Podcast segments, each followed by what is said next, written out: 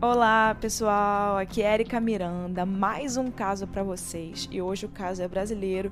Como muitas pessoas sempre me pedem um caso brasileiro, eu resolvi trazer. Mas o porquê que eu não trago tantos casos brasileiros? Porque o caso brasileiro é um pouco mais complicado de abordar mesmo. Porque muitas pessoas às vezes podem procurar pessoas que estão relacionadas com o caso, é, ou na mesma cidade. E isso às vezes acaba ficando muito complicado. E muitas vezes a família não quer que o caso seja exposto, né? E o que não é o caso da Bia, da Beatriz. Por isso que eu trouxe o caso dela aqui hoje, já que a Lucinha Mota, a mãe dela, ajudou muito a gente nas informações, a gente entrevistou ela. Então, a Lucinha ajudou muito e por isso que eu trouxe o caso aqui dela hoje. E eu queria deixar aqui um agradecimento especial a Laila Mendes, que foi a pessoa que entrevistou a Lucinha, a mãe da Bia, e também ajudou muito no roteiro, na criação desse roteiro aqui do podcast. Um agradecimento especial a ela e a Lucinha, mãe da Bia, que a gente sempre procura ajudar a chegar a uma conclusão desse caso. Meu Instagram é Erika com K Mirandas e qualquer coisa, qualquer mensagem que você quiser mandar, mande por lá que eu vou saber. Vou gostar de saber que tem pessoas aqui que assistem, escutam podcast e gostam. Então agora que você já fez tudo isso, agora eu vou chamar a vinheta e vamos pro caso dessa semana.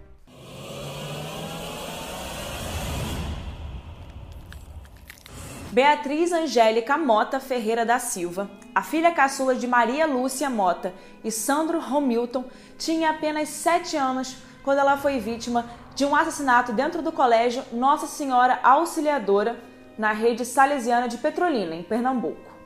No colégio que ela estudava, né? O crime aconteceu no dia 10 de dezembro de 2015, durante um evento que é muito conhecido como a Aula da Saudade, e tinha mais de duas mil pessoas naquele dia.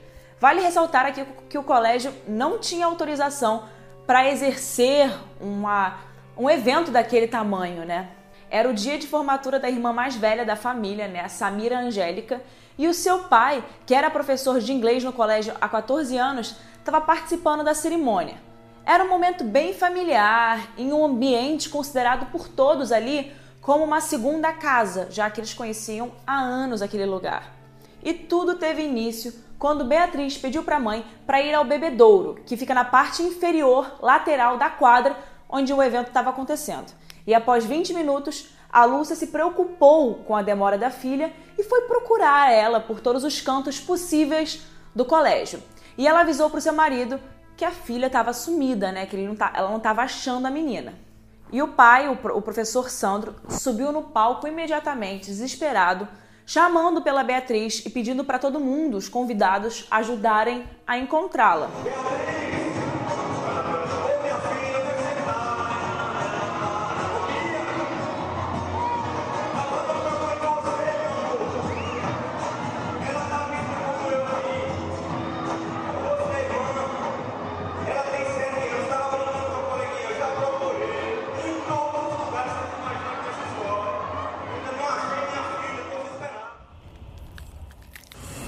Infelizmente, ela foi encontrada logo depois, né, alguns minutos depois, sem vida, em uma sala isolada que era utilizada para guardar objetos esportivos da, do colégio. E, e aquela sala tinha sido incendiada por alguns ex-alunos alguns meses antes do crime. E o corpo de Bia foi encontrado completamente perfurado mais de 42 vezes por uma faca de cozinha que foi recolhida para perícia. Mas o estranho é que o piso dessa salinha, né, que ela foi encontrada, não tinha manchas de sangue. E era muito estranho, né, porque foi tão brutal, 42, né, 42 cortes, o que pode indicar que aquele talvez não era o local do crime. E dessa forma, não foi possível de imediato, né, identificar aonde ela teria sido assassinada. A perícia dos materiais genéticos encontrados no corpo na roupa da criança e na arma do crime foi inconclusiva. Somente um agente que agiu ali informalmente no dia seguinte tentou mapear o assassinato, né? A, como é que aconteceu aquilo ali. Em primeira mão, aos crimes reais, a Lucinha, mãe de Beatriz, contou que os brincos de Bia foram trocados no IML. A legista afirmou que a menina chegou com um par igual, mas ao devolver à família, um deles foi trocado no IML. Existe uma diferença muito grande, gente, desses dois brincos. Esse brinco aqui é o brinco de Bia. Esse aqui, ó, tá vendo? Ele é um pouquinho mais fino.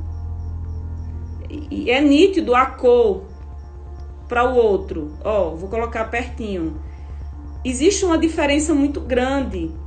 Esse brinco aqui não é de Beatriz.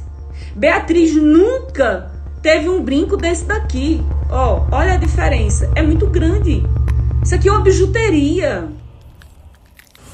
Além disso, o perímetro do colégio não foi isolado depois do crime, ou seja, as pessoas ficavam circulando por ali, pelos portões, e para piorar, a perícia do local só foi realizada um ano depois do crime. A diretora na época, irmã Maria José Alves, foi rapidamente transferida para outra unidade da rede. E há relatos que o coordenador, né, administrador ali da, da instituição, Carlos André, estaria em Portugal. Além disso, o Colégio Católico estava sofrendo vários ataques e invasões de ex-alunos nos últimos meses, mas que o colégio não se precaveu desses, desses ataques né, como deveria. Geralmente, as senhas eram muito necessárias e usadas para entrar em celebrações grandes do colégio, mas isso não foi utilizado na festa de encerramento de 2015, né, do ano letivo de 2015, no dia que aconteceu o crime de Beatriz. E uma festa com um número muito alto de pessoas, que é no mínimo estranho, né? E pouco antes do crime acontecer, um conjunto de chaves desapareceu. E essas chaves são uma ótima rota de fuga para sair do colégio, né? São as chaves exatas para sair do colégio. E logo depois do sumiço das chaves, aconteceu o homicídio. E além disso, o piso da sala de balé, que fica próximo da sala onde ela foi encontrada, foi trocado sem nenhum motivo, logo depois do caso. E depoimentos das testemunhas que estavam ali na hora, eles alegaram ter visto um homem agindo estranho próximo ao local. E eles fizeram um retrato falado do suspeito. E em 2016, o segundo delegado-chefe atuante na investigação Marcione Jacinto e o perito criminal Glimário Lima deram uma entrevista coletiva. E nessa entrevista, eles citaram cinco funcionários suspeitos de facilitar a execução do crime naquela noite. Todos entraram em contradição durante os depoimentos e, logo assim, sete pessoas foram afastadas do colégio. Além desses funcionários, um grupo de ex-alunos suspeitos no caso não foram identificados. Ninguém quis falar quem eram esses ex-alunos. Agora a gente vai citar cada suspeito. Isso quer dizer que, que suspeito, né, são pessoas que poderiam cometer o crime, que devem ser investigadas, mas que não têm algo concreto contra esses suspeitos. Por isso que eles são apenas suspeitos. O primeiro suspeito é o Fábio de Souza Campos. Ele trabalhava na guarita naquela noite. Ele era responsável pela ronda do portão de entrada do colégio. E no horário que a Bia desapareceu, ele foi visto em imagens de câmera de segurança com um comportamento meio estranho, agoniado, agitado. E no momento exato do crime, ele recebeu uma ligação. Ele passa cerca de 20 minutos muito inquieto com o celular na mão, passando muito a mão na cabeça. E há testemunho também de um professor que teria avisado que tinha um homem moreno estranho no corredor próximo ao bebedouro, mas mesmo assim, ele que estava responsável ali pela ronda, não cogitou em ir lá checar. O suspeito número 2 é o Adailton de Silva Paixão. Ele era piscineiro e no dia do evento ele foi, ele foi colocado para a função de segurança no portão de entrada. E durante o seu depoimento, ele negou ter entrado na quadra durante todo o evento naquele dia. Mas, no entanto, várias testemunhas e fotos que tiveram, inclusive, uma denúncia no Instagram com aquela foto, né, que vou colocar aí para vocês, comprovam o contrário. Além disso, mesmo com o suspeito da execução ter passado por ele na portaria, que foi confirmado em imagens, passou por ele na portaria, ele afirma que não viu nenhum estranho entrar, que eram apenas grupos de familiares e amigos das famílias ali naquele dia. E a mãe da menina, Lucinha Mota, informou que quando foi procurar pela filha, ela não viu ele no portão. Testemunhas ainda disseram que viram ele mexendo no interruptor da luz do colégio e que também viram ele ter ido ao IML após o crime. O suspeito seguinte, Erildo José do Nascimento, havia pedido à direção não trabalhar naquele dia do evento por motivos familiares. Mas, naquele dia, ele estava trabalhando como flanelinha e foi visto né, na região. Também foi visto na quadra. Erildo é casado com a irmã de Fábio, que foi o primeiro suspeito que eu falei aqui para vocês, e há informações de que seu irmão, mesmo morando em outra cidade e não tendo nenhum motivo para estar tá lá no evento, ele foi visto com roupas manchadas de sangue. E a próxima suspeita é Luzineide Leandro dos Santos. A sua função era vender água, né, ao lado de uma freira do colégio. Mas a Luzineide saiu de seu posto ali de vender água várias vezes. Teve muita movimentação dela durante todo o evento. As imagens mostraram ela, inclusive, no local onde a Beatriz foi encontrada, né, bem perto daquele local. E ela disse que não viu nada nem ninguém estranho. Muitas testemunhas dizem ter visto o suspeito naquela região onde ela estava, mas ela que desceu e que estava se movimentando ali várias vezes alega que não viu ninguém nem nada estranho. E depois do crime, Luzineide informou que viu um funcionário, que sua identificação está em sigilo no inquérito, chorando e não voltou mais ao colégio. O próximo suspeito é Edivanilson José de Amorim, funcionário terceirizado pelo colégio naquela noite. No depoimento de Lucinha, ela alega que quando estava à procura de Beatriz, avistou esse funcionário sentado em frente à piscina, com o celular na mão, e uma boa visão do local do crime da Bia. E a mãe dela pediu ajuda para procurar a menina na hora do na hora que ela tinha se perdido, mas ele, né, segundo ela, ele nem se dispôs a procurar pela menina. E é, ele também aparentou uma atitude meio estranha, um desconforto por ela estar tá ali procurando pela menina. As imagens das câmeras confirmaram que Edivanilson saiu de seu posto no momento do crime e permaneceu por mais de uma hora trancado em alguma sala. Em um depoimento, ele alega que estava tirando um cochilo e no outro, ele falou que estava mexendo na internet. E durante o plantão dele, aconteceu o sumiço né, das chaves que eu falei para vocês, que inclusive era uma das chaves da sala onde Beatriz foi encontrada. Ele também é acusado por uma ex-funcionária que, alguns dias depois, falou que viu ele muito abalado com o crime. O colégio tinha 16 câmeras de segurança instaladas, sendo uma delas direcionada para o local do crime. Mas o Alisson Henrique, que era o responsável pela assistência técnica, informou para os policiais que as imagens não existiam mais, pois o circuito de câmeras de filmagens estaria com defeito. Há imagens dele sendo o último funcionário a entrar na salinha onde ficavam todos os aparelhos e filmagens das câmeras de segurança no colégio no dia 4 de 1 de 2016, aproximadamente 15 dias após o crime, às 3h40 da tarde. E, e essa entrada, né, no local depois do, depois do crime só foi possível porque os equipamentos foram apreendidos três meses após o crime. Apenas três meses depois. Inclusive, no dia do crime, a polícia fez uma solicitação verbal para o colégio para ter acesso das imagens das câmeras. Mas o coordenador, ao invés de entregar as gravações, né, logo, ligou para Alison.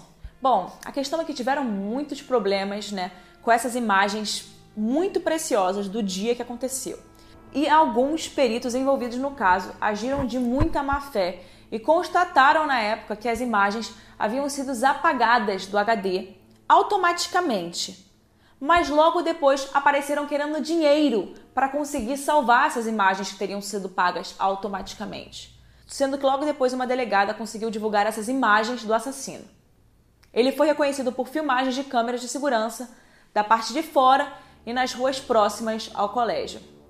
E nessas imagens, o assassino escondeu uma faca em um canteiro e logo depois passou um bom tempo com o celular na mão, recebendo e fazendo ligações ou gravando alguma coisa no telefone, como se ele estivesse o tempo todo se comunicando com alguém de dentro do colégio. Além dele ter entrado em contato com várias pessoas próximas ao colégio, ali nos arredores. E em certo momento, ele pegou uma faca e a escondeu na calça. E em seguida, entrou no colégio. Além disso, há imagens depois do crime do assassino conversando com possíveis policiais.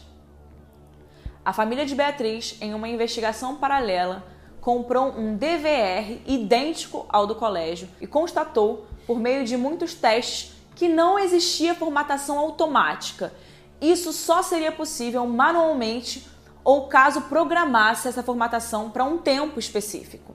Ainda assim, os equipamentos são capazes de registrar todas as movimentações efetuadas no dispositivo. E em 2018, o Ministério Público de Pernambuco acusou Alisson de ter apagado intencionalmente as imagens das câmeras, obstruindo assim as provas das investigações. E com a sua prisão decretada, ele passou cerca de nove meses foragido até conseguir habeas corpus. E até hoje ninguém foi preso. A maior linha de investigação considera que tudo tenha sido muito bem planejado e a intenção seria cometer o ato contra uma criança, só pela vulnerabilidade de ser uma criança. E o motivo real seria para abalar o colégio, que era super tradicional e etc, né, que ainda ajudou abafar e dificultar com que o caso fosse solu solucionado.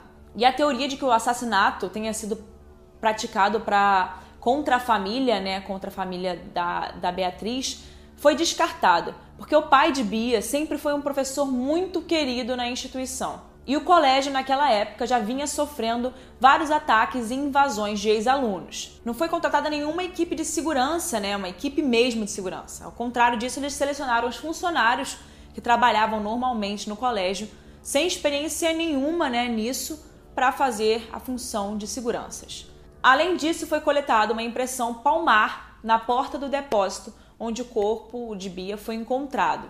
Inicialmente, quatro peritos confirmaram ser de um ex-aluno, mas algum tempo depois, essa informação foi descartada por outros dois peritos. Atualmente, a família de Beatriz desempenha o papel da polícia eles têm dedicado as suas vidas à investigação e falam abertamente que irão até o fim. E vale pontuar que essa investigação deles paralela tem total validade jurídica, uma vez que se apresentam como assistentes técnicos. E acredita-se que a escola tenha atrapalhado as investigações com o intuito de abafar o escândalo no colégio e proteger a instituição que representa a Igreja Católica. Mas essa tentativa de abafar não vem dando tão certo, né? Eu vou aqui ler umas partes também da entrevista que a gente fez com a Lucinha, mãe de Bia, que eu achei muito interessante eu ler para vocês e trazer aqui. E a pergunta é a seguinte: a principal linha de investigação pontua o ato criminoso como planejado e assim Beatriz teria sido escolhida por acaso. A senhora acredita nessa teoria? A Lucinha respondeu: Acredito sim. Primeiro, Lá é um colégio de freiras e não são todas as pessoas que têm livre acesso e muito menos têm o conhecimento das suas dependências internas.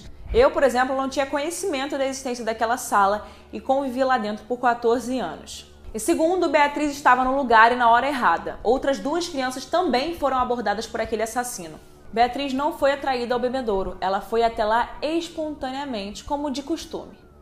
Fizemos outra pergunta também. As atitudes imorais adotadas pelo Colégio Nossa Senhora Maria Auxiliadora frente às investigações comprovam para você que o crime foi um ato terrorista? Dá para dizer que a instituição teria buscado abafar a tragédia? E a Lucinha responde: Excelente pergunta. Na hora que encontramos Beatriz, as freiras da rede salesiana fugiram, nos abandonaram. O colégio vinha sofrendo ataques terroristas por parte de ex-alunos, como por exemplo invasão das dependências, defecação nas salas de aula, destruições de patrimônio, ameaças de morte contra professores e vários incêndios, e a escola não tomou nenhuma providência para se precaver de ataques futuros.